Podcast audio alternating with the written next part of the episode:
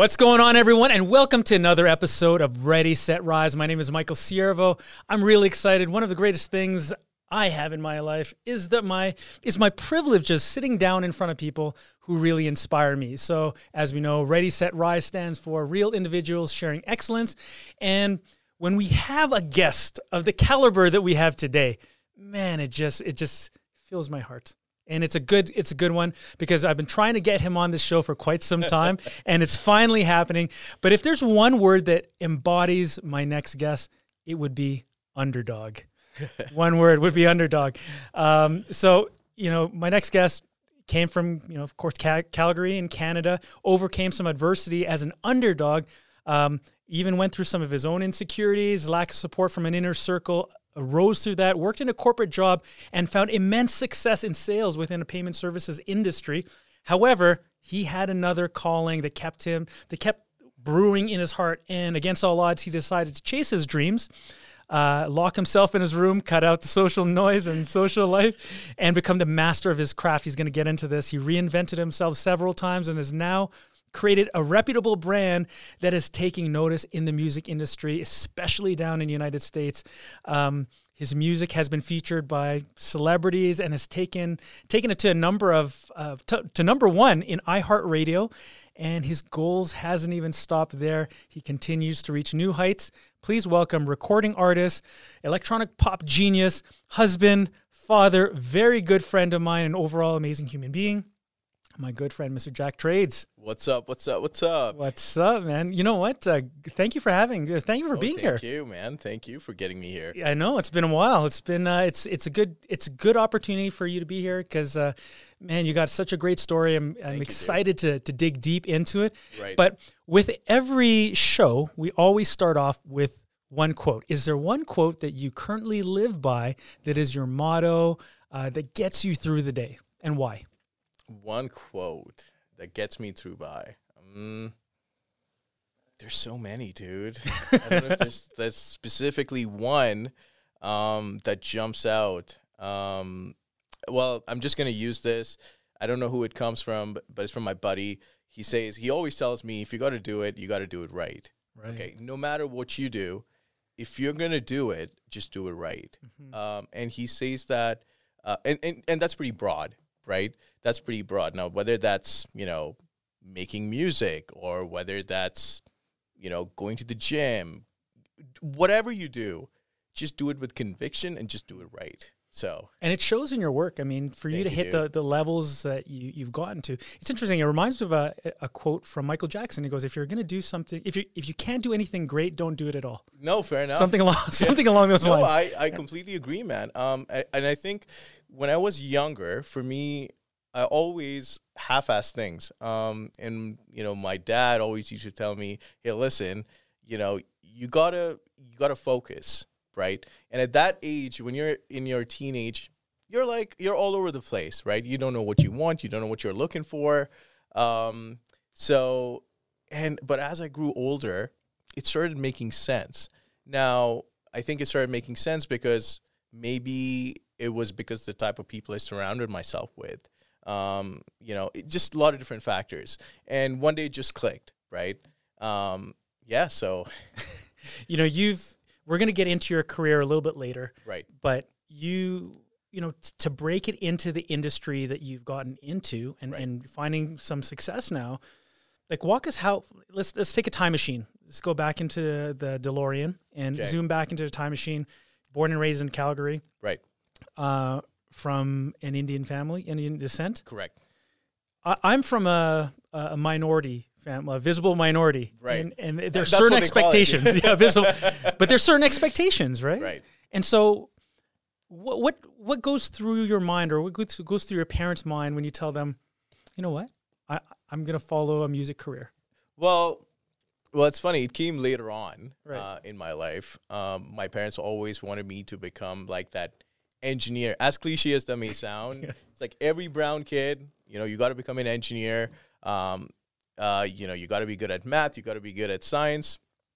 What sucked for me was being honest. I wasn't that great at math, mm-hmm. and maybe at that point I wasn't focused enough, or maybe I was just not, you know, into it. Um, and then time went by. I did okay in school. I was not bad, um, but not your poster, you know, the smart ethnic kid, like the smartest ethnic kid in class, not like, you know, your A plus. Like you want him on your team. You of want him on your course. project. right. my teachers always saw potential, Right. but they were, um, but they kind of knew I wasn't really, you know, into it. But anyways, graduated high school, and then you know, k- you know, we came around to university, and at that point, you know, my dad was like, "So what are you going to do now? Are you going to do engineering?" And I sat back, and I was just honest with myself, and you know, I thought about it, and I've said, "I'm going to do business." Mm-hmm. right? Commerce. And he's like, that's random. Well, that's what I want to do. And I got myself into doing a dual course. I started doing hotel management and then just I graduated with a business degree. So so yeah, there you go. Not your not your poster, you know, doctor or an engineer. Just graduated graduated out of business school. It's like how he does it. I like how he does Inception. He's so you're gonna be an engineer now. Yeah, I know. you're like I no, know. Dad. I know. So and and tell me a little bit about like you have siblings as well, I do. right? Uh, yeah, I got two siblings. One graduated to be a pilot. Uh, what a time, right? Like, Right. Yeah. right? It's just you know, there's no opportunity right right now just because of COVID, and we all know how airlines are going. The other is a geophysicist. So, so yeah, they you know he was supposed to be an engineer, but he became a geophysicist instead. Alberta, right? yeah. Um, there was a lot of opportunity. So yeah, that's what they do, man. Uh, it's cool. My uh, my youngest brother is also into music production. Uh, good producer, but super lazy. So So you know the reason why I bring up your brother is because first of all I want I just want and, and I know you're going to dig go deep into this, Right. but your brother at one point in time says if you ever get signed on a record label, he's going to change his name. So what's his name right now? Well, I, I think I think I need to go back and I need to figure that out with him. Yeah. But it was basically, um, you know, it's when you're in arts um, and when you're in, you know, in the music business um, in Calgary, it's a far fetched dream, Right. obviously, right? Because there's not a lot of music producer producers out of Calgary that have signed to really good labels. Uh, and for me, they always saw this dude with a computer doing God knows what. Because they would always ask me, "Hey, listen, where's your music?" And I'm like, "I'm working on it." yeah, right. right? And there's like, you know, it's. Anyways, I know we'll get into it, but they, they always used to come up and be like, "Well, what are you doing? Are you doing music?" I'm like, "Yeah." And they would go out and they're like, "Oh, are you are you coming up?" I'm like, "I'm not. No, I'm actually doing music." And then it became a joke, Right. right, in the family where it's like, he's doing something, but we don't know what he's really doing. Is he really doing music? really he's doing alone in his music? room. The door is locked and there's no sound. Right. So so for me it was it was sort of like, you know, it was a far fetched dream and I don't think a lot of people can really understand. Um, because for them, that's far fetched, right? Mhm. That's not reality. Reality to a lot of people is do your nine to five, you know, go to school, do your nine to five, get your salary, and that's it. Right. For me, I wanted to do more. So I know I was chasing a dream and uh, I believed in myself. Mhm. I don't know if anybody else did, but I believed in myself. A lot of people say they do, but I believed in myself and I just went for it. Was there like a, a a tipping point in your life where you said, okay, I'm, I'm going to do this? Because oftentimes it starts off as a hobby. Right. And there's always a TSN turning point where you're like, whoa, I'm actually pretty good at this. Right. Uh, this this might be a career. Who knows? Like, Right. when did that happen? Because I know that um, I was reading your bio. Yep. So 2010. Yeah, pretty much. So around 2010, you you really start to dig deep in it. And yeah, I started I started messing around with it. but but even this when the show started, you mentioned that there was someone who taught you like Yeah. how you your journey into music is an interesting one. So walk me through it. Well, it started with um, I think was it 2010? I think it was 2010, and uh, I used to be a DJ prior to that. Okay. Um, you know, I started off DJing first, and then the music production came Okay. after. Um, and then I was just like, oh, you know, I'm going out to these clubs and I'm playing all this commercial radio stuff. Um, and I always loved electronic music right from the time I was a kid, right? Because it was cool. Um, you know, people used to call it names back in the day like techno, whatever. and I always wanted to be that kid that was a little different. So I heard, you know, I was never into like the pop stuff. I was always into like the underground, Yeah. like deep know, house, deep house kinda- Chicago. yeah. yeah. I mean, you can call it different names. Yeah. Um, and then I was like, oh, you know, the next step from going from you know growing from a DJ is obviously the evolution of becoming a producer. So for me, it was just like, now that I'm playing someone else's music, I actually want to play my own, right? And at that point, I was like, okay, what do I need to do? So you look it up and you're like, A, you need software, B, you need to learn the software, and then go from there. And at that point, I don't know. I, I didn't know what the hell I was doing. Right. So I went to Kijiji because I think Kijiji was still a thing um, back then. I think it was early days for Kijiji, right? Yeah. Um, so I, you know, I went in there, I typed in, and I was like, music producer Calgary, and nothing really came up. And then I started tweaking it, and I put music production Calgary, and then I see this one dude who posted saying taking classes for music production. Um, there was no address, there was no information whatsoever. He said, "Text me." Okay, and Okay. I'm like, No "Alright." address, yeah, nothing? It's Okay. just like he had, yeah, he had this website that I went to, and you just knew the website. You know, you go to the website, it's like this one page. It's like black, and it's dude. It was just weird, man Sketchy. it's sketchy. So I was just like, no, you know what? I'm gonna go through because I don't really have a lot of opportunity, you know, here because nobody really is doing it. So I shot him a text, and this dude's like this Russian dude, right? Yeah. Older Russian dude hits me up, and he's like, he texts me back, and he goes, "Yeah, come see me at like 8:30." Uh, I still remember. I don't know if I have the text, but he's like, "See me at 8:30 at this place." Right. but don't park close to the house. And I'm going, okay, all right. So I- I'm in southeast somewhere, and I park like a couple of blocks, you know, before his house. Text him. See this dude just walking. You know, he's like, you know, hold on, I'll come get you. And I'm like, okay, great. He comes in.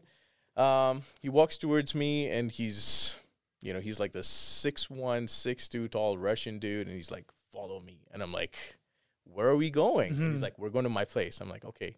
Um, we go to his place.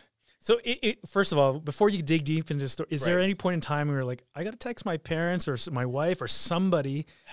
Because if I disappear, Uh, you know what? Um, I did actually tell my dad that I'm going to see this dude, and my dad's like, "Who is this dude?" I'm like, "No, some dude that's just on the internet." and he was like, "Okay, just yeah, you're right." He, my dad, I actually texted my dad said I got here.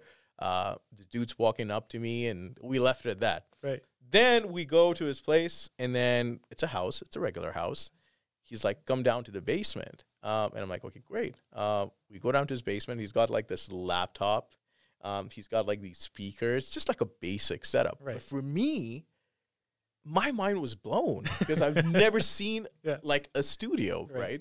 So he starts off and he goes, okay, lesson one starts today. And I'm like, okay, great. Right. What are we doing? And he's like, this is the software and this is how it all happens, right? I don't remember what he was playing for me, but whatever he played for me and the fact that he actually made it blew my mind away. And I'm like, Wow. yes, Yeah. this is what I want to do. so that's how it started. No way. What's his name? Andre, Do you still connect with this guy? he's on my Facebook. Is that right? Yeah, he's on my Facebook. Uh, I haven't talked to him in a minute now, but yeah. What- I'll Like, does he know the, the, the level of success? I don't think he does. like, wouldn't that be amazing if you just shot up and Uh, yeah, you're I mean, I accepting know- a I Juno know- award? I know, I know. I Like, know, shout out to Andre if you're shout watching out this. to Andre. Um, year three, year four, he started seeing me progress. Mm-hmm. He once texted me and he's like, "Oh, I see you're doing some things," and I'm like, "Yeah, I am." Um, and that was it. And then I think he left to go back home, or I don't know what happened, but we just, just you know, we just lost touch. You know, it's interesting because anyone who's a- accomplished some significant uh, success, there's always this level of um, like a, like a hu- humble story. Of course, You're grinding because you don't just you're not born unless you're born with silver spoon in your mouth. But even that, you're not successful. No, But and I'm not a you- musician. I'm not a musician too. But Um, you're you're you're doing gigs for seventy five bucks. Uh, dude, I know. I know at some club in Airdrie. Is that right? Um, I remember I started this DJ school um, in Calgary. Uh, it was called, what was it called again? It was so many years ago. But, anyways, they ran the music school out of Axe Music. Mhm. I don't know if anybody remembers Axe Music. It's in Calgary. It used to be where you could get your gear and get all your stuff. So I met this dude, and he, you know, and I, I was fascinated by it. Um, and he was like, "Oh, I'll give you lessons on vinyl." So Mhm. old school, man, like the Tech 1200s back in the day. Yep. Um, so yeah, back Stanton needles Yeah, your- the basics, man. Your Rane mixer. right, yeah. So that's how it started. Um, and for him, like I was doing my classes, passing my tests, and then he would, you know, give me opportunities to go and play in Airdrie or some pub out in the Southwest. Right, seventy five dollars, man, for like three hours. Did you get some free food at least, or no? no?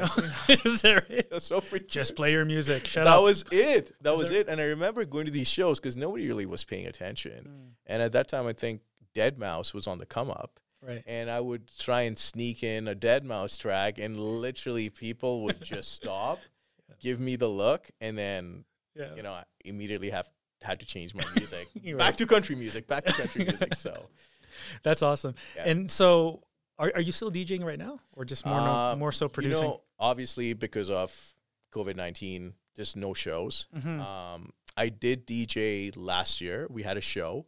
Uh, I actually did my first event. We actually threw the party, so we were the promoter.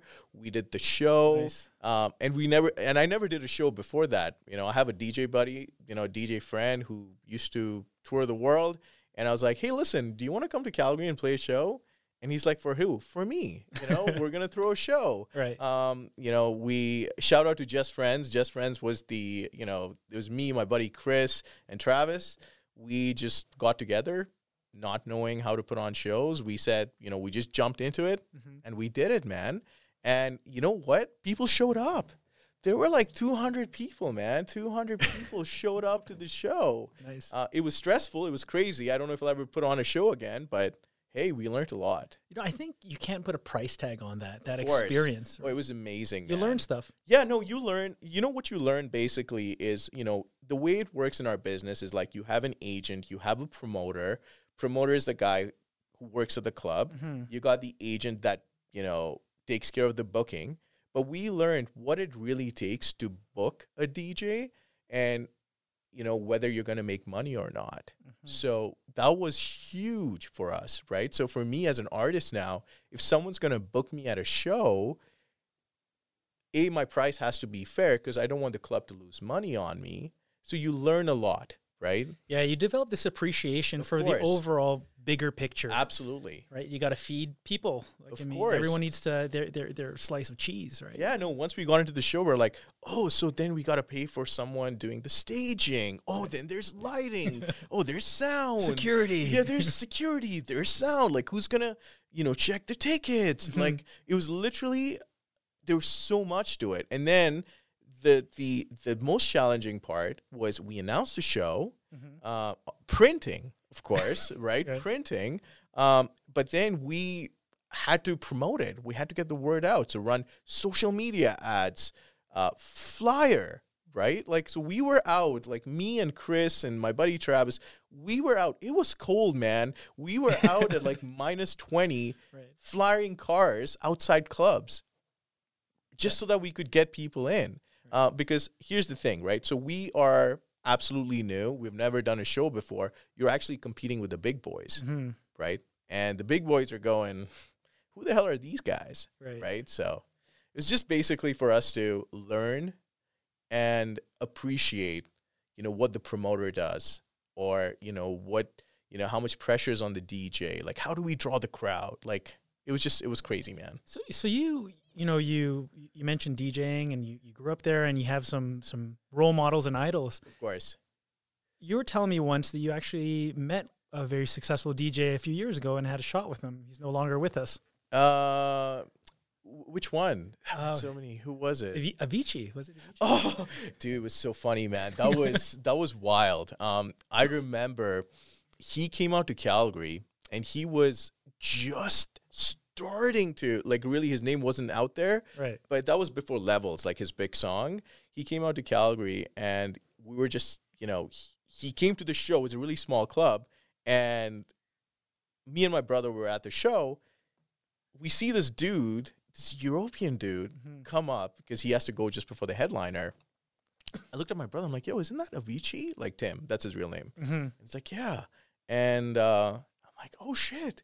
so we're, we're fans of music, Yeah, right? We're yeah, fanboys you're back then. fanboy. It's like, yeah, it's just like, hey, hey, Avicii, do you, what's up, man? And he was just like super cool. And he was like, yo, what's up? It's like, welcome to Calgary. And he's like, oh, it's, it's effing cold, man. Yeah, yeah. And I'm like, hey, can I buy you a shot? And he goes, oh, yeah, for sure, dude. Right. I'm like, all right. And that was that. You know, he had a shot and then he went straight on on the stage. So it's kind of wild. You know, it, that's sometimes when you meet a celebrity and you realize they're such cool people. yeah. Like that's awesome. I, I, he s- I surely hope that The Rock is as cool as he really I hope is. so, man. I hope Imagine so. if we meet him and it's like, oh man, Dude, I would you just crushed my view of you. You know, I think when I meet The Rock, I will shake. Um, and I don't fanboy a whole lot. I will fanboy with The Rock. Of course. Yeah, 100%. Oh, he's, he's like the, the closest thing to a real life superhero. He walks into a room and you're like, holy shit. He walks in on camera and you're like, holy shit. yeah, right? So- absolutely. Right. So so you meet Avicii. You know, actually, I I, I met him once at uh, he was DJing XS in Las yes, Vegas. Yes. Yeah. He was a resident there. Yeah, he was a resident there. Yeah. I didn't really know him, right? Yeah. I didn't know anything, but Yeah. we got VIP access. We go in there, we're partying. I didn't know who he was. Right. And there's like, oh yeah, this is the DJ. I was like, oh hey, tr- that's it. That was it. That's it. right? Yeah. I remember uh, Tiesto was in town years ago, maybe 10, 8, eight to 10 years Yeah, ago. dude. He came. He loves Calgary, by the way. I've heard that he loves Calgary. Um, it's one of his favorite places. Is that right? Yeah, it's one of his favorite places to to come and play. He and- threw he threw a party at the top of jeez, was it called West years ago? It was West. Oh yeah, the Remember? West rooftop. yeah, he threw a party there, and there was maybe two hundred of us. Wow. There's only two, hundred, and and Tiesto was right there. Crazy. And this is at the, the, the peak of his his his fame. I know. And that was that was when his album came out. Yeah. I think. Um, I forget. He had a song with Tegan and Sara, but yeah, that was when his big album came out. right, right. Yeah, was a legend, man. So you have a relationship with him, or you've like connected with him. How did that start off? Yes, I have. Um, it was very. Um, it was after my song called "Sideways" that came out. Um, we put it out with the label that I'm at right now, uh, Physical Presents, and um, not expecting anything. Uh, shows up on you know one fine day we see that it shows up on his playlists. Right, I look at it and I'm like, wait, that's Tiesto's playlist, and like biggest DJ in the world. Godfather. Yeah. Right. Like Yeah. legend. Right. And he's it's on his playlist. And it took me a second. So I go on Instagram, give a shout out to Tiesto. Thank you. Thank you for supporting my track. Obviously he never responds to it. uh, and then a couple of months later, his manager hits me up and he goes, Oh, Tiesto's a huge fan of Sideways. Um, and uh, you know, we'd like you to, you know, send us some music. Right. I paused for a second and I just looked at the email just to make sure it was real, Right. right? Because you look up to this, you know, for me in dance music, Tiesto is dance music, Mm. right? He is the greatest businessman. He's he's a legend, dude. Like he's he's the guy. Like you say DJ, you say Tiesto. Mhm. Um, so, anyways, yeah, that's how that's how you know his manager came to me, and you know his actually he has he has he has a huge label. So his label manager came up to me, and then I signed a deal with my label. So obviously, I had to go back and say, you know what? Thanks for the opportunity, yeah. but unfortunately, I can't send you any music. Um, and they're not used to that. So you had to say no to the greatest DJ in the world. Well, eh, well, if he ever watches this, Tiesto, I didn't say no to you. I just said no to your label. Right. right. um, just because of my obligation to my label. You right? honored a contract. I did, and I did, um, and just with all due respect. And then one of his other managers reached out to me, and he said, "Hey, we're doing a compilation. Tiesto still likes your music, Mm. and he wants something from you." To which I reached out to my label manager, and I was like, "Hey, man, you know this came up. Tiesto wants me to send a song to his compilation, and uh, what do you think?" My label manager was like, "If it's Tiesto, send it." Right. right? So that's how you know we started going back and forth. Uh, unfortunately, nothing really came out of it. You know, I got rejected Right. three times, right? Yeah. So he rejected me three times, but the opportunity to get heard by Tiesto Mhm. and actually going into your song and seeing that it was actually Tiesto listened to the song and then Mhm. rejected it Right. was just you know was was was amazing Yeah, you're there. right and, and but but that just just goes to show that if you push hard enough right And uh, if you're consistent and persistent, for me, one of my goals is, yeah, I mean, I got to know now. At some point, I will sign to his record label. Not that it's Mhm. going to change my world, but just as a challenge, right? Right, right. What motivates you? Uh, rejection. Is that right? Yeah, You're a sadist. Yeah. you like pain. I, I do. You know what? I do like pain, and I, I just love. I love when people say no. This can't be done, Spoken like a true salesperson. dude. For real. Yeah. Yeah. You somebody tells me it can't be done. There's a way around it. Right. Right now, if you tell me, "Hey, can you go to the moon?" I'll say, "Oh, and I'll go to the moon." There's obviously got to be. It has to be realistic, right? Right. That's where you set your your, your Yeah. smart goals and stuff. Smart like goals, yeah. But I think rejection definitely inspires me. Right. Walk me through a, a moment where you faced rejection. Although you love rejection, Right. that it just it almost crushed you. Um, well, I think back in 2016, I think back in 2016, 2017, the music was getting up to the standard of, you know, the music that was out there. Mm-hmm. And and for me, uh, obviously being newer uh, in the scene and not understanding the business, uh, I would go ahead and send out my music to big record labels. Okay, if I had to go three years back or four years back, I probably would not be doing that because the way it works with bigger labels is they come to you, you don't go to them, right? So here I am finding contacts of A&Rs that, you know, manage these massive labels, sending them demos, um, and they're rejecting it. And obviously, I don't think it was because of the music. I think it was because my brand was so new and it wasn't established enough. So they're like, You know, let's let's touch on brand a little bit because Yes. brand is a huge huge thing. absolutely. And um, you weren't always Jack Trades. No, I wasn't. There was a, another word It starts with B. I was breakdown. not not many people know that, but I was Yeah. actually a trance producer. yeah. before I was the Jack Trades brand, and that started off um, for my love of trance music. Okay. Right, al- I was always drawn to trance music. I loved Armin van Buuren, the old Tiesto. Um, who else? Paul van Dyk. You know the legends, right? Um, Swedish House Mafia y- y- guys. You know, like yeah, it's it's like it's there's a bunch, and I started off as a trance producer, and for me, trance was like the emotional journey and these nine minute songs and ten Right. minute songs, literally like these you know drawn out. You go through emotions, and for me, it was all about the emotion, right? So that's what I got into, and the word the name breakdown came in as a joke. Because trance has long breakdowns right. right? Yeah. Literally like three minutes long sometimes. Um, and I was like, oh, you know what I'll do? I don't know. I can't think of an alias. Maybe we'll just go with breakdown. It was literally spelled B R K D W N, Right. right? And I started off with that. Um, How long was that? uh, that was, I think that was like early, I think that was like 2015, 2016 Okay. around there. Uh, a good friend of mine, uh, you know, uh, shout out to Limon.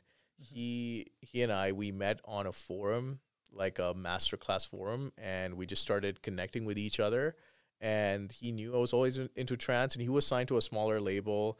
And he was like, "Hey man, um, we want a remix. Would you be interested in remixing a song?" And I'm like, "All right." And that's how things started off Right. right? So I I remixed him. I started seeing that the song was getting played by not A-list DJs, but just DJs in the scene. And that's how I was like, wait, there's something here, right? And then I started doing remixes. I did an original that did fairly well. And then, um, and yeah, then we switched over to Jack Trades. That's so. What was it? Why did you switch over to Jack Trades?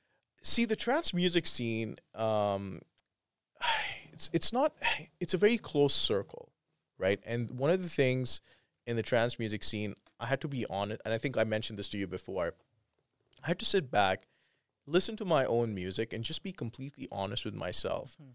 Thinking okay is there anything special in this? Right? It's good. Mhm. it's good. You know it'll get support. But is it you know is it is it is it going to change my life? Right? And at that point the competition and even till date you know they have amazing producers engineers. The competition man is crazy.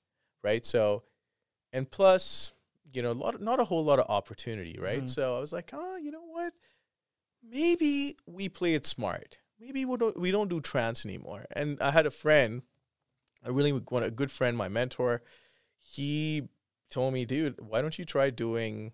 I know you like the poppy stuff. I know Mhm. you're not gonna, you know, I know you're not gonna admit it, but I know you like the poppy stuff. Why don't you try doing like, like deep housey dance pop stuff? Much easier. Uh, the production on trance is usually pretty complex, right? It is like there's so much going on. Mhm. Dance pop, deep house, you got few, you got few tracks. It's catchy. It's catchy, right? Right. And it's mainly, um, it's very, uh, it's it's very song driven. It's very vocal based, right? So for me, I always knew deep down I did like pop music, right? Right. And um, So, like, so it wasn't a, a moment where you did you ever feel like your original followers said, you know, breakdown just sold out. No, I don't think a lot of people know I actually did that. You know, No. I don't think Breakdown made enough of an impact Okay. for me to get to that point. Yeah. Right now, I can go back and say, "Hey, Jack Trades was actually Breakdown," and people are like, "Yeah, right." Yeah. But it was so. It was you know, I did a few songs and then just rebranded myself just like that, Right. and then just switched over to dance pop. You know, as an artist, it it is your art form that you're creating. So for you Right. to have a mentor Right. to say, "Hey, you might want to go this way." Is there a moment where you're like like no, like don't tell me what to do. Don't tell me how to paint the Mona Lisa. Right. You must have a lot of humility to be able to trust this mentor's advice. Of course. Um, I actually had a lot along the way. Um, a lot of people from the industry that you know that I talked to got feedback from. Um, you know, and one of the things I'm, you know, I think at least I think I'm good at is just sitting back and watching trends, right, and watching how the industry's going. And at that point, I kind of saw trends, and it was sort of like on a flat curve right? Nobody was really progressing. Nobody was really breaking through. There was not a whole lot of opportunity. And um, obviously, when somebody gives you that suggestion, you're going, wait, are you trying to sway me the wrong direction here? Or, you know, you just got to sit back because it depends on who it's coming from. If it's coming from someone that has been in the industry for 20 years or 15 years, they know what they're doing. And if they have a successful track record, you know exact they know exactly what they're doing. So that's how that came about. Yeah, so it, it's huge intellectual. Oh, it's just yeah, intellectual humility to be able to do that, right? Absolutely. But I also think what it does point out about you is that you can adjust, you can pivot. And when I when I look at let's take Madonna for instance, great Right. example. Yeah. Madonna, when you look at the fullness of her career, she has so many different styles, right, and and I think an artist has to be able to pivot and change their style. right, And and it looks like you saw the, the whole Wayne Gretzky quote, you know, skate to where the puck is going to go. right. You didn't think that trance is going to go. Well, hey, there's a big market here. Absolutely, I could succeed there. absolutely. And I think at that time, there were a few A-list artists doing dance pop music. Mhm. Um, obviously, they had bigger budgets, right? Um, and they were, you know, every time like you have a David Guetta or Tiesto do dance, dance pop, you know, they're gonna kill it, Or Right. even Armin, right? Um, so for me, at that point, I didn't see a whole lot of, I didn't see a lot of artists at my level or even like a step above doing like dance pop. So I saw that as a huge opportunity, right? And I'm going, you know what? Maybe if we go this route, uh, there might be something there. Right. At some point, you just got to trust yourself, Mhm. and that's exactly what I did. You know, let's go back to branding because I know that you you do your own stuff. I do. Uh, walk me through you. Walk me through the experience um, of you walking around in Vegas with a T-shirt, Which one? your brand, yeah, and how did you come up with the logo? Dude, I okay. Yeah, I've done The- so many. the- the- the Jack Trades brand. I've been yeah. So the Jack Trades brand came in from you know people ask me about this story, and a lot of people are like, "What is he talking about?" Um, I knew so I knew I had to do an alias that was that spoke to who I was Mhm. me as a person, right? And I always believe that the people that succeed are the jack of all trades and master of none, right? The people that are master of just one, that's all they do for the rest of their life. So if you're an amazing programmer, guess what? You're just going to be the most amazing programmer in your life. Mhm. Nothing beyond that.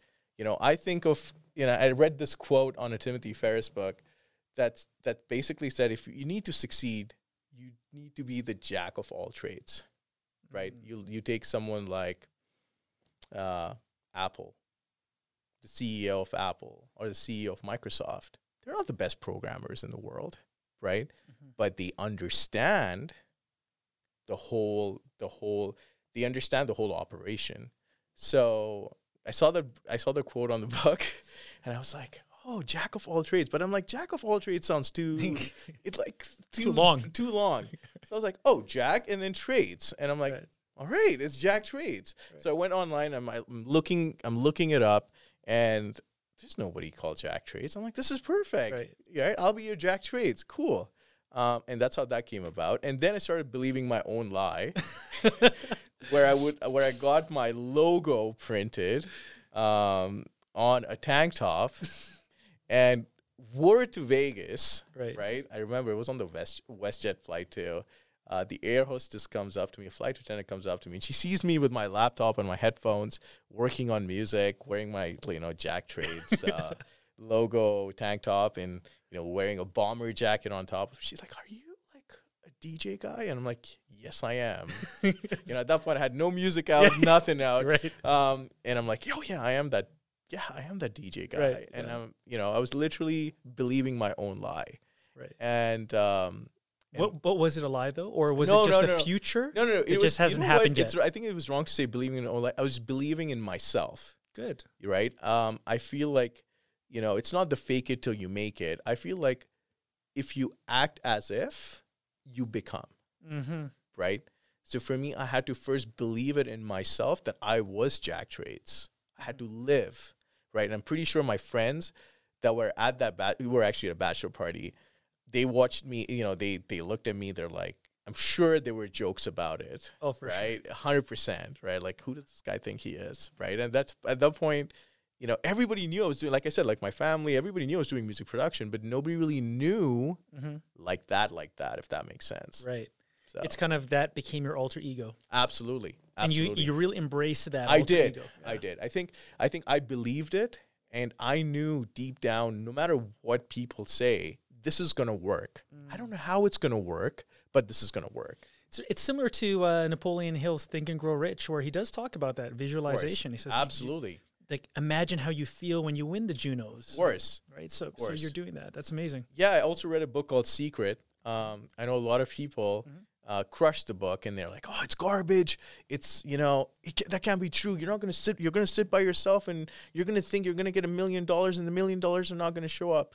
I think what the book basically tells you is if you believe in something Mm-hmm.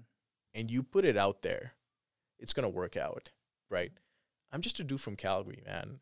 The record labels I've signed to, the success I have, I still don't consider it success, right? I just think this is just things have just started, you know, they're ba- basically just scra- scratching the surface, right? Um, there's nobody else in the city that's done it, Mhm. right? Or in Alberta, right? Forget Calgary, Calgary, Edmonton. Um, so for me, I believed in it and I just jumped into it, man, because you have to, Mm-hmm. right? Speaking of books, because you've quoted a couple books, like what are you currently reading? Uh, I think the one book, I think I talked to you about it too, the Jay Shetty book. Oh man, Jay Shetty's the man. What do you think? I love it. Yeah. You know when you, you look at it, you're like it's you know think like think like a monk. I Yes, called. that's correct. Yeah. So it's called think like a monk, and you're like, oh man, like I don't want to be a monk. Of course. In your mind, you're thinking that that's Right. not the way I want to think. You go through the book, and it's really practical ways on how to live life. right. So no, I, I love it. I, I think Jay Uh, Shetty's the- doing great stuff. Jay Shetty's doing amazing stuff. The other book that I really like. Um, Should give Jay Shetty a quick shout out. Jay oh, sh- Shetty, shout out to Jay Shetty. you can look here and just shout out to Jay Shetty. shout out to Jay Shetty. Um, um, the other book that I really liked was the subtle art of not giving.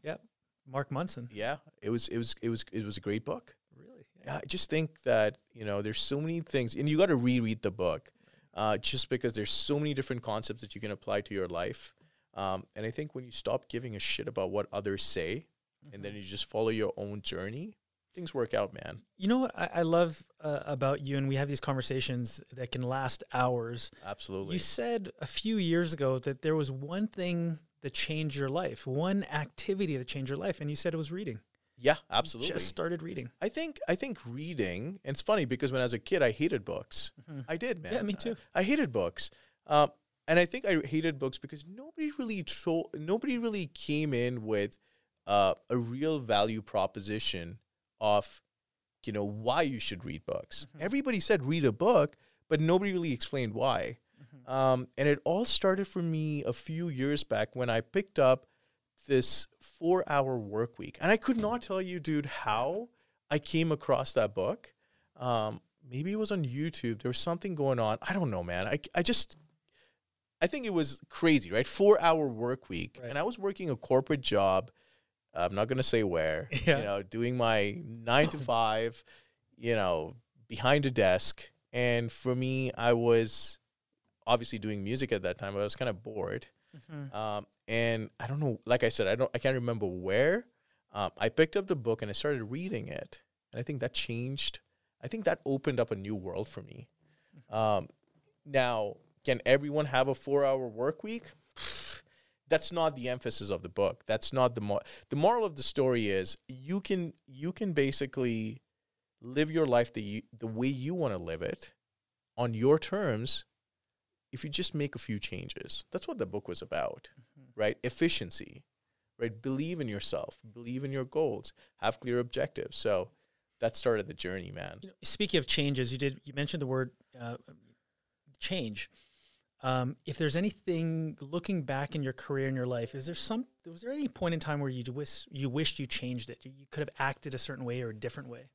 Um, I actually was talking to a friend of mine about this, and I was telling him, "Hey, man, there's you know, if I could change, I would have changed a lot of things." And he actually told me, "You know what? It's good you did not change it." And I said, "Why?" He said, "Because you learn things along the way. Now I can go back. You know, now when I th- sit and think back about things I did, uh, some of the things not super proud of, but I think that's made me more." Uh, aware and it's given me more learning for me for well it's not learning. I think there's been growth. Mm. Yeah you know. S- g- give me an example of something you're not proud of, but it was a learning experience because you know we, we we've all done something. right. But if you could recycle it into a, a lesson, like I've done some some stuff that I'm like I'm not proud of, right. but it made me better. right. I think going back to you know in terms of music when i used to send records out to record major record labels like the bigger ones um it's not that i'm not proud. Had i known that these are not that you shouldn't be going and you know shooting messages to A&Rs without even starting your brand I probably would not have done that. Um, the way you start off in the business is you start small. You go to the smaller labels first. You build your brand.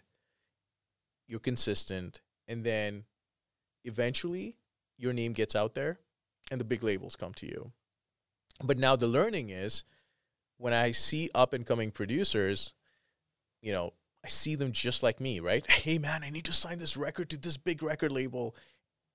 For me, based on what I went through, I stop them and I'm, you know, and I say, hey, you got to pause for a second because based on my experience, this is what happened to me. Mm-hmm. I don't want you to get into the same position because once you do that, um, and you know, you don't want to burn your bridges, right? let them come to you. So it's it was sort of like, you know what? I've gone through this myself. You know, would I change that? Probably. But since I could not change it, now I'm able to Right. help other people. What's one piece of advice you wish someone told you when you first started? Uh Because it's a pretty cutthroat, ruthless industry. it's not a race, it's a marathon. Is interesting. Okay. Yeah. It's not a race, it's a marathon. Uh, we talked about Yep. this.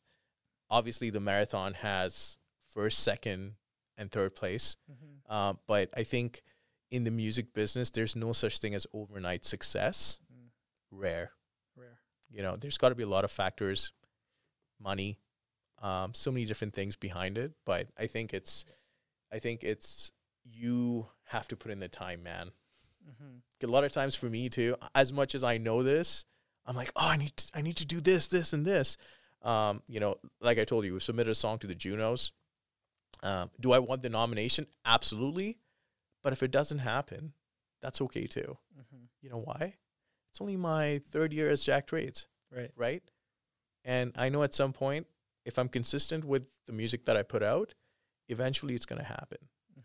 And that's that relentless belief in yourself. Absolutely. That it's going to happen. Yeah, if it's if it can happen once, it can happen again, hmm right? Um, it's like, oh, I wrote a hit song, right? I don't know if I should release it because it's COVID now, Right. right? Somebody said it on a podcast. Well, if you made one hit song, you can make another hit song, Right. right? Right. What's making you? What's what's stopping you from writing more music, hmm right? H- Has there ever been a moment in your life where you just felt like you had no clue what you're doing? Like completely like, what am I doing? What did I get myself involved in? Like right now, yeah. Is that right? well, I- don't think anyone really knows what they're doing. Mm. And I think, and that's just because there's so much to learn along the way, right? I still know I can do things better. Now, whether that's a better song, whether that's, you know, better marketing, everything is a learning process. So you don't need to know everything. I think that's the bottom line, right? You don't need to know everything. You just jump into it and just do it. That's that's good advice because oftentimes we think or we put too much pressure of Right. being a perfectionist. Of that course. analysis paralysis type of thing. I know. Just go out and do it. Just go out and do it, man. Tell tell me something. Um, I'm just going to go back in a, uh, in a time machine and we'll go back into the future. Right. Um, someone loaned you sixteen hundred dollars. Yeah, my dad. Tell me about that. Yeah, so God, I owe him so much money. Um, yeah, the sixteen hundred dollars was there was a course there was a course in Toronto for music production, and uh, at that time I was making okay money. I wasn't making a lot of money back then, so you know I go up to my dad and I'm like, "Hey, dad, there's like a three day course. I want to pay. You know, it's sixteen hundred dollars." can you lend me sixteen hundred dollars? And he's like, what is it about? I'm like, oh, it's music production. he paused for a second and he's like, are you gonna? Is it gonna be? Is it gonna work well for you? Like, is this something that has a lot of value? And I'm like, yeah, it is. Uh, and he's like, okay. Give me the sixteen hundred dollars, and uh, yeah, I flew out to Toronto, man. Yeah. I flew to Toronto. This was back in uh, 2012, 2013. I think my parents really, man, um, really supported me a lot uh, just because they kind of knew that I did have a corporate job. So it wasn't it wasn't like I was only pursuing music, right? So they kind of knew that he has a job to fall back on if this does not work out. Um, obviously, it was stressful doing two things at the same time, but somewhere my dad knew, saying, "You know what? He's already got a job. He's got a good job. He's doing well for himself. Yeah, you know, I'll lend him the sixteen hundred dollars." Your your dad's given you some advice throughout the years. There's he, he said something to Uh, you once. I mean, you paraphrased it, but there's a I know there's an f bomb somewhere, and he said a lot of things to me, man. You want to just uh, it's like something along the lines of he says, uh, if, "If you want to fucking do it, just do it," or something. that. just do it. Like yeah. So he, he really supported you. yeah, he did. He did. Uh, at one point, he even said, "Hey, listen, if you want to go to L.A., you know, Yeah. fucking go to L.A." That's that's yeah. something. you want to fucking go to L.A., just fucking go to L.A. yeah. Um, and at that point, it was kind of like, uh, for me, that was the time. It was it, it was like, okay, should I just screw my corporate job Right. and go live in a small place in LA, potentially with roommates, sleeping on a couch and pursuing my dream? Um, or do I just stay at my corporate job and find a way to make it work? Mhm. So And you've somehow found a way to make it work. I did. But w- with with the help of parents, and, and it's interesting because ethnic parents, like visible minorities, they Yes. expect so much of their children because of the sacrifice they did to get here. Of course. So when they're like, "Hey, he's gonna gallivant and be a DJ," Yeah, I mean, always knew I was. I had this thing for DJing. You know, from the time I bought my turntables, playing shows. You know, I used to play shows on New Year's. They kind of knew I. I always had this passion, Mhm. but they didn't really know where it was gonna take me. right? right? Like my mom still asks me, "So how is that music thing going?" And Yeah. I'm like, "What do you mean? How is it going? It's going, right?" If if you're on stage accepting an award Yes. and you look out in the audience and you see your dad staring at you, Yep. what are you gonna say to him? And like, if you I could gonna- say You something, know what? You know to what I would tell him? Mm-hmm. I fucking did it, Dad. yeah, like, You know. I'll now pay repay you your sixteen hundred dollars back because Right. it's so funny. My mom always brings it up, and she's like, "Oh, you know, you still haven't paid me those sixteen hundred dollars." and I told her, "Mom, when I make it, yeah, I'll give you sixteen hundred dollars. and that's where she will always come up. Whenever she would see me, or whenever she sees me, she's Right. like, "Have you made it?" I'm like, "Not yet. not yet. I'll make it." But you know, that's like Grant Cardone always talks about that live in uh, um, poverty or something. like course. always live in like you need to be hungry. Yeah, absolutely, absolutely.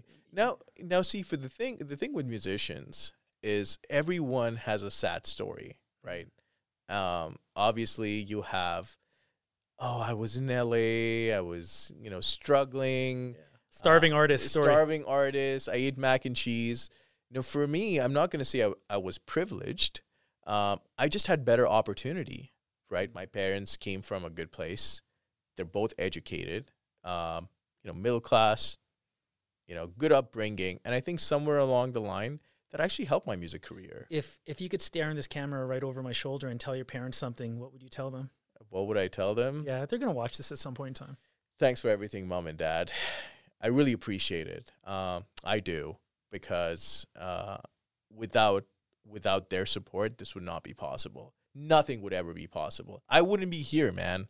Right? And I think we don't thank them enough. Uh, just a lot of times, I think in our culture, there's no. Um, I love you, mom. I love you, dad. There's not a whole lot of that. Right, It's it's ve- it's understood. right. Um, was there tough love? There was, but I think it's all worked out, man. It Awesome. so um, you know, we're we're gonna wrap it up a little bit, but you know, I was scrolling through social media, and and one of the things that uh, I always find interesting is that you're you're becoming big in the U.S. You're you're becoming big, right? And and eventually, Right. when you have a fairly large fan following, yes. describe them for me. Um, it's a lot of women.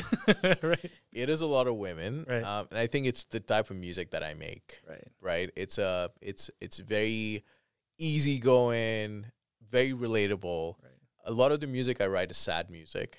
Okay, right? Uh, it's about heartbreak. It's about being emotional, being in a bad relationship, and and it's not. It's okay.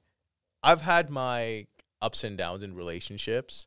Uh, I think that comes from a personal space for me personally, uh, and I think you know as much as I want to write a happy song, I find myself going back to writing sad songs.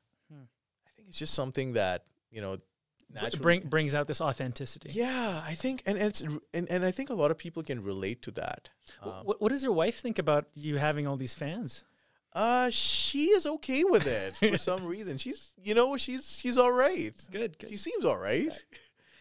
because you you you, you are and you will be uh, uh, a well-known celebrity. It's just it's bound to happen. It's already Thank you, happening. dude. You, know that. We know that. Uh, you know, you're big on social media. People will start recognizing you. Hopefully. Um, s like you you recognize this guy, right? Tell me about this experience yeah. because you had to. That's you Oh.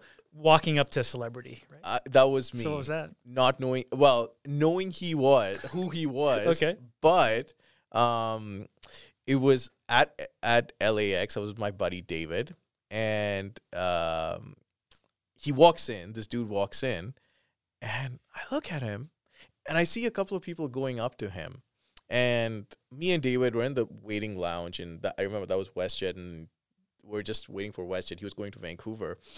And I, I, remember I, I looked at him for a second. I'm like, David, I know this dude from somewhere. And David's like, yeah, he's got a really good personality, right? And I'm like, yeah, he does.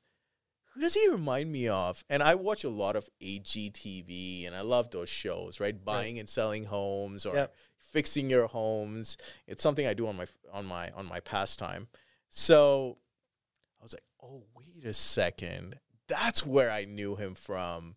Um, and it was uh, what was the show again? It was um, Love it or love love it, uh, love it or list it. Yeah. right.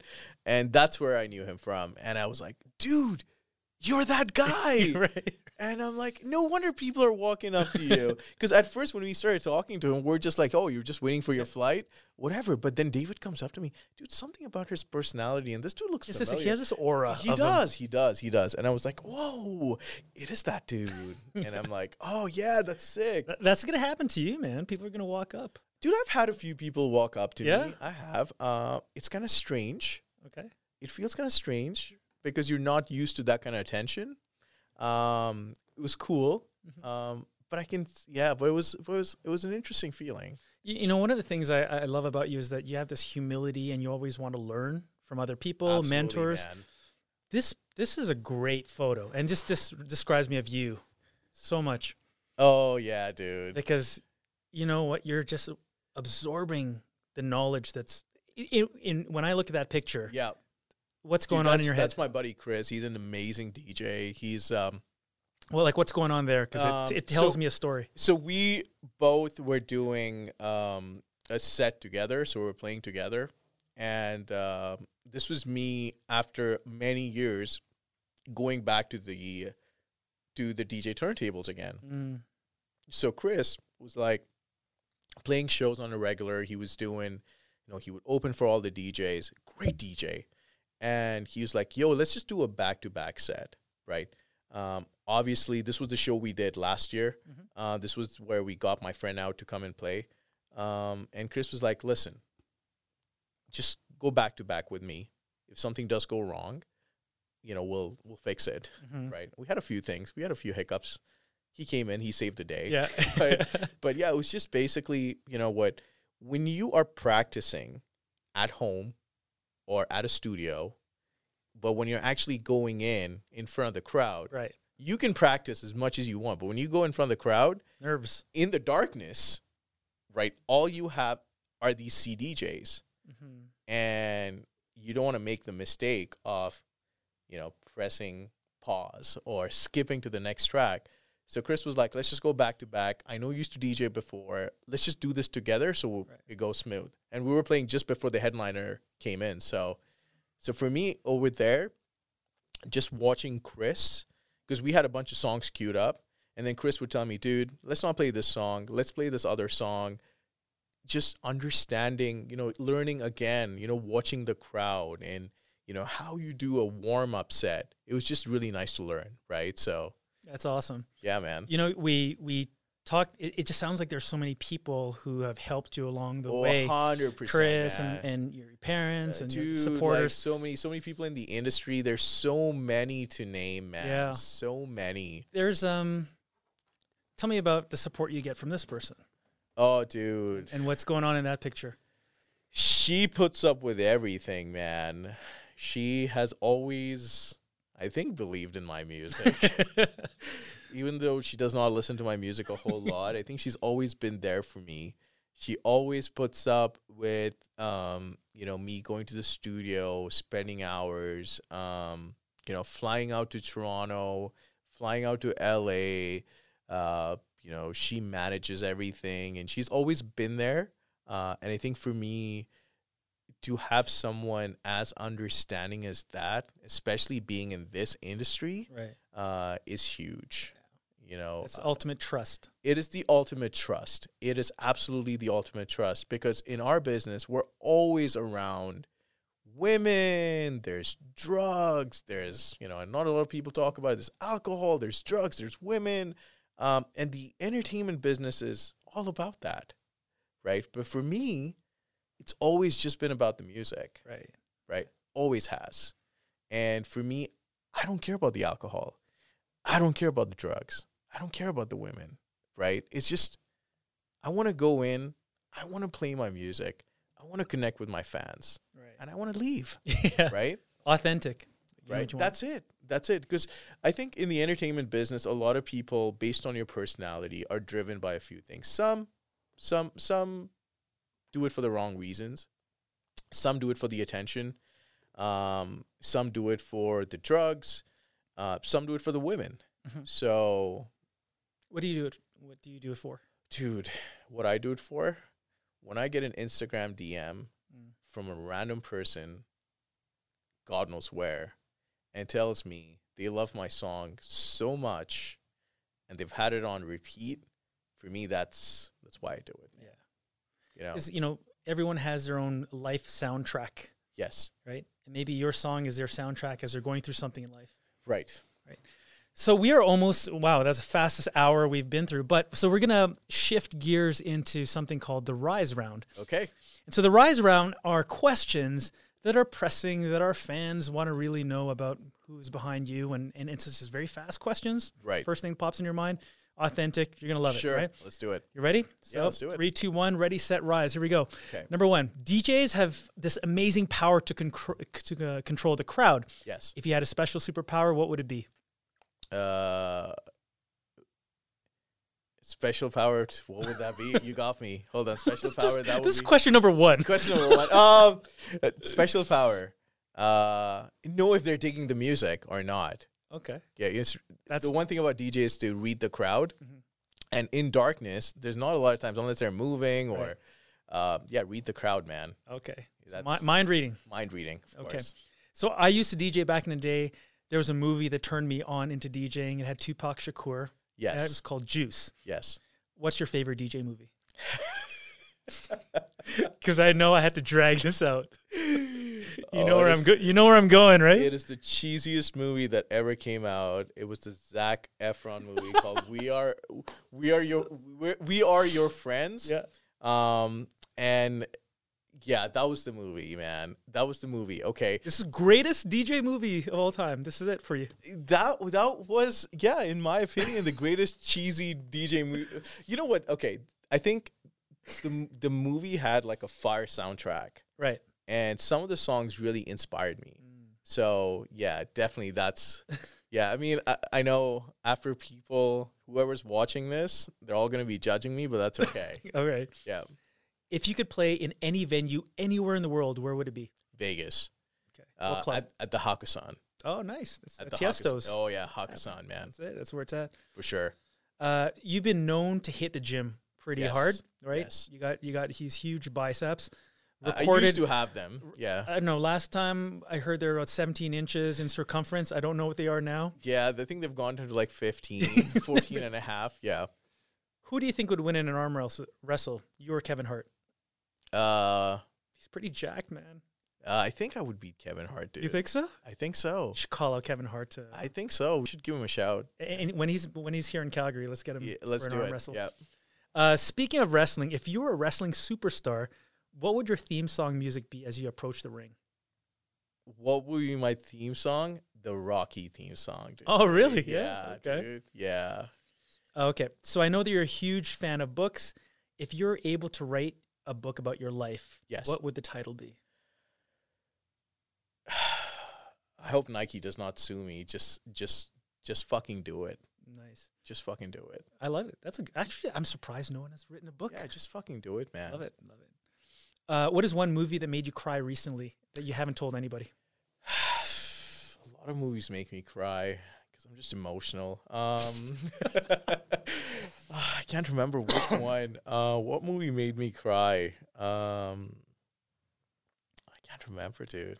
Uh, so many. Uh, okay, there was a Christmas movie that I just watched. It didn't make me cry, but what was it called again? Uh, it was on Netflix. One of the trending movies. I'm so bad with names, man. Uh, I did cry. Uh, well, I can remember one movie that I cried as a kid, The Okay. Titanic. Oh, like I mean, every time, even if I watch it now. yeah, I know. You know when Leo's just like drowning, you know, going under. He's just slowly oh, going under. I even cried a Terminator. Did you really? Oh, you went Yeah, to arm uh, dude, I know that was that was emotional, man. That is why you relate to women, dude, right? You, you I was you're in, in- tune. dude, I was invested, man. Like Arnie, like he was the dude. Like Yeah. I was invested, man. You're in there. Okay. Using only three words, what comes to mind when you hear this name? Taylor Mosley. Uh, hurt you hard. hurt you hard. There's a story behind that. Yeah, there is. Like- um, there is. Um, Like who Taylor Mosley is. uh, Taylor Mosley is. I met him through a mutual friend, Mhm. um, and at that point, uh, nobody really wanted to work on my music, and um, singers I would reach out even without hearing my music, they would go, "I don't think it's the right fit." Mm. Never heard my song, but at that point they were just like, "Ah, "We don't know who the producer is. We're not going to work with him." And I remember I had a mutual friend, and that's how things work in the industry. I had a mutual friend that connected me to Taylor, and uh, not expecting a whole lot, I was like, "Hey, dude, uh, I'm this producer from Canada. Would you like to work on my song?" It's like send me the demo. I sent him the demo. I sent him the concept of what I had in mind, and uh, yeah, and he was nice enough to actually accept it Hmm. and work on my song, man. He's the first one. He definitely. Oh, you know what? There was another first one. There was another girl called a Canadian girl called Amy Kirkpatrick. Okay. Uh, this was when I was doing trance music um, as breakdown, and uh, I was like, "Oh, I need to do an original song." I reached out to a bunch of singers. They all rejected me, and I reached out to Amy, and I was like, "Hey, um, you're cool.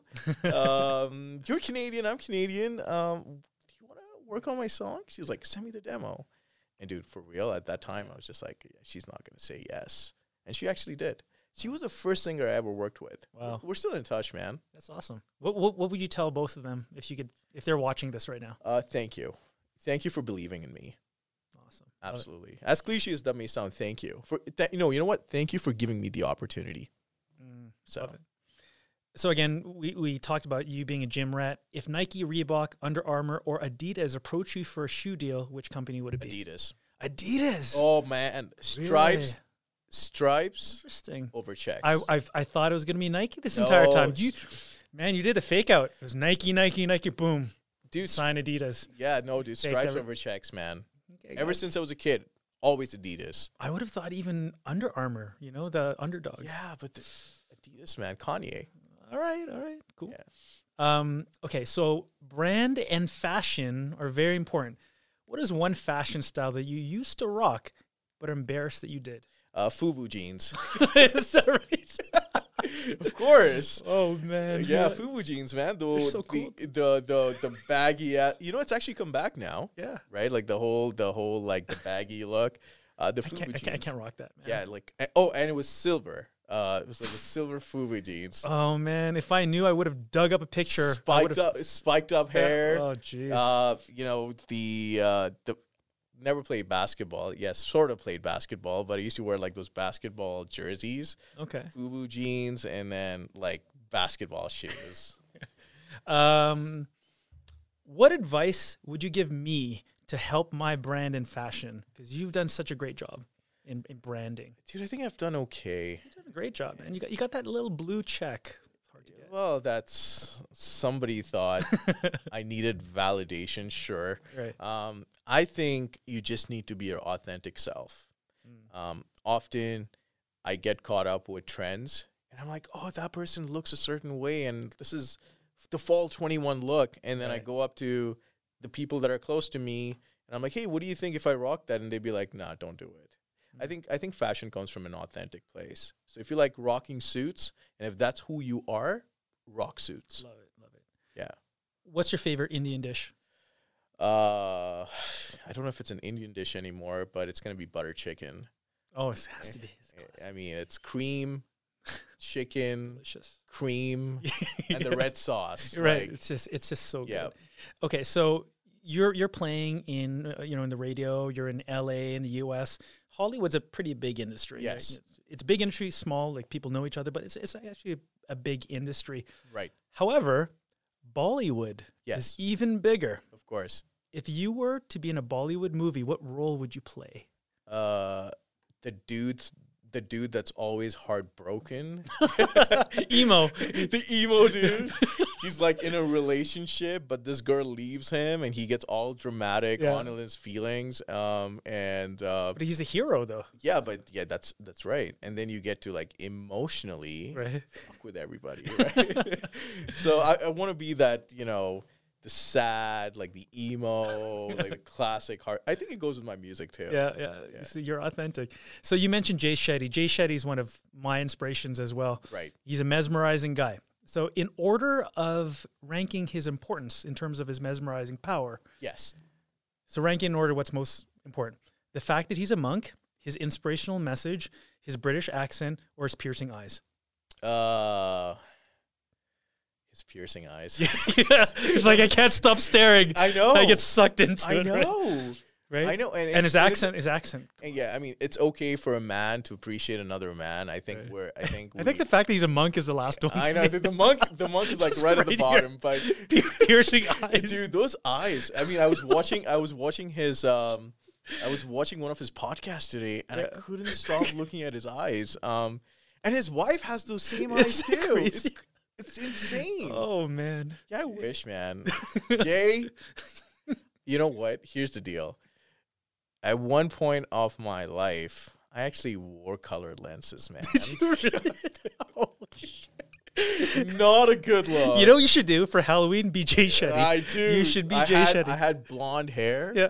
and I would rock like green, yellow colored lenses. Is that right? man. Oh Um, shoot. I know. Wow. Um, so the Fyre festival was a complete disaster. Of course. We know that. Yes. If you were to create your own Fyre festival, who would your top five acts be? Who would my top five acts be?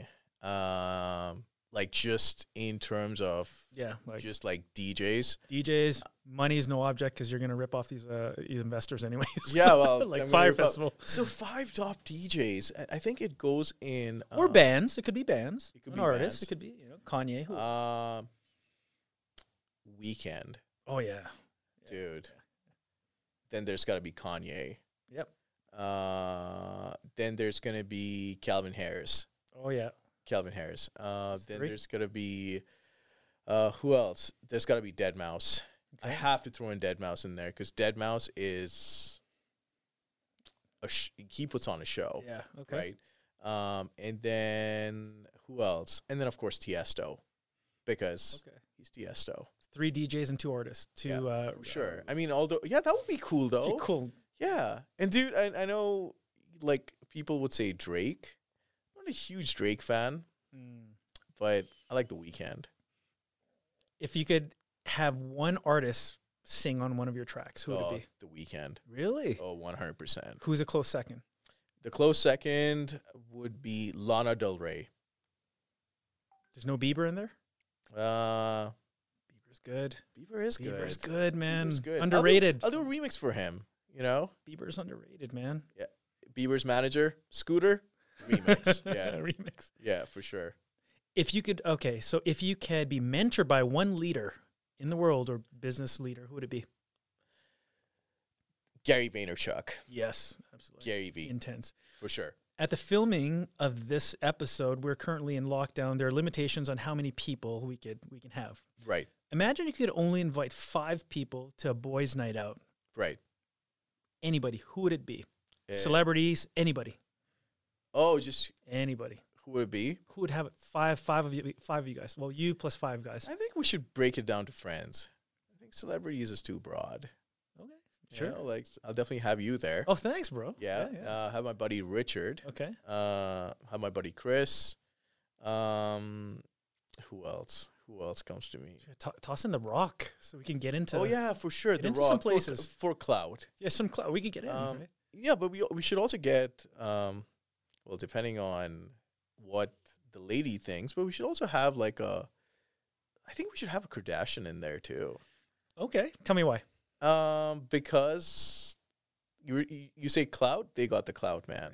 And I got a, I got a ton of respect for Kim Kim I- Kardashian. I, do too, man. I think do she's too. brilliant. I, I think she's a genius. She's a genius. She's smart. She's she's underrated. Great businesswoman. She changed the penal system. She freed a lot of people from. I think I think she's amazing. Brilliant. I think you know for me. Good luck, Kim, if you if you did your law degree. I know she's studying. I know it's amazing. I mean, you know, her and Kanye like power couple, Absolutely.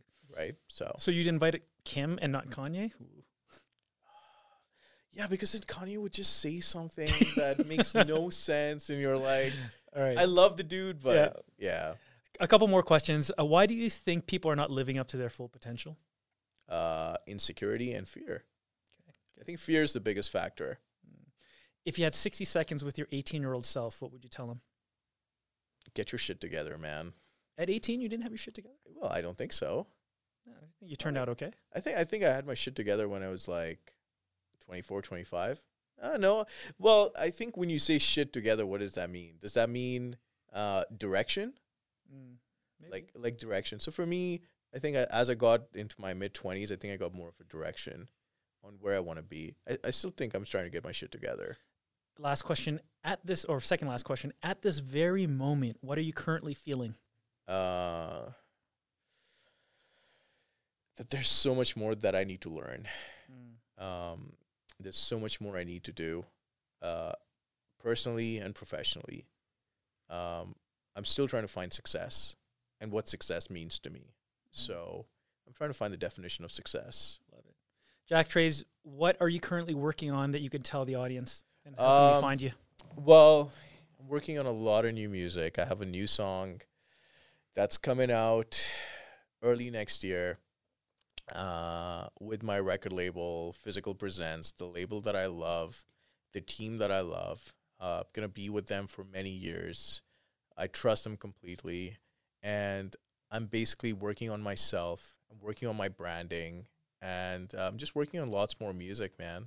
just trying to be just trying to put out the best music I can. how could we find you Uh, you can find me on Instagram, uh, just Instagram Jack Trades, Facebook, uh, not TikTok. um, where else? Uh, or you can just on YouTube, uh, Spotify.